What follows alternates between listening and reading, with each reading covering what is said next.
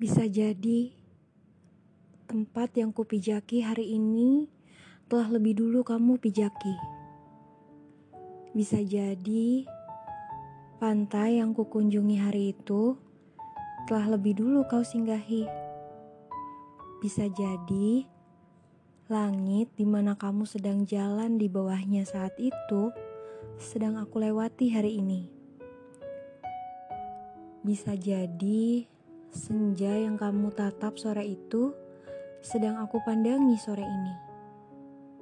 Dan bisa jadi tidak akan ada lagi kata saat ini dan waktu itu.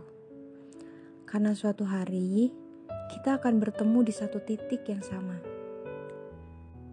Bukankah jodoh itu sebetulnya saling tarik-menarik di satu garis yang sama? Iya, di titik itu kita akan menatap langit yang sama, senja yang sama, karena saat itu, jika sudah saatnya, kita berhenti, lalu menetap di tempat yang sama yang kita sebut rumah. Lalu, dari sinilah kita bangun asa hingga surga.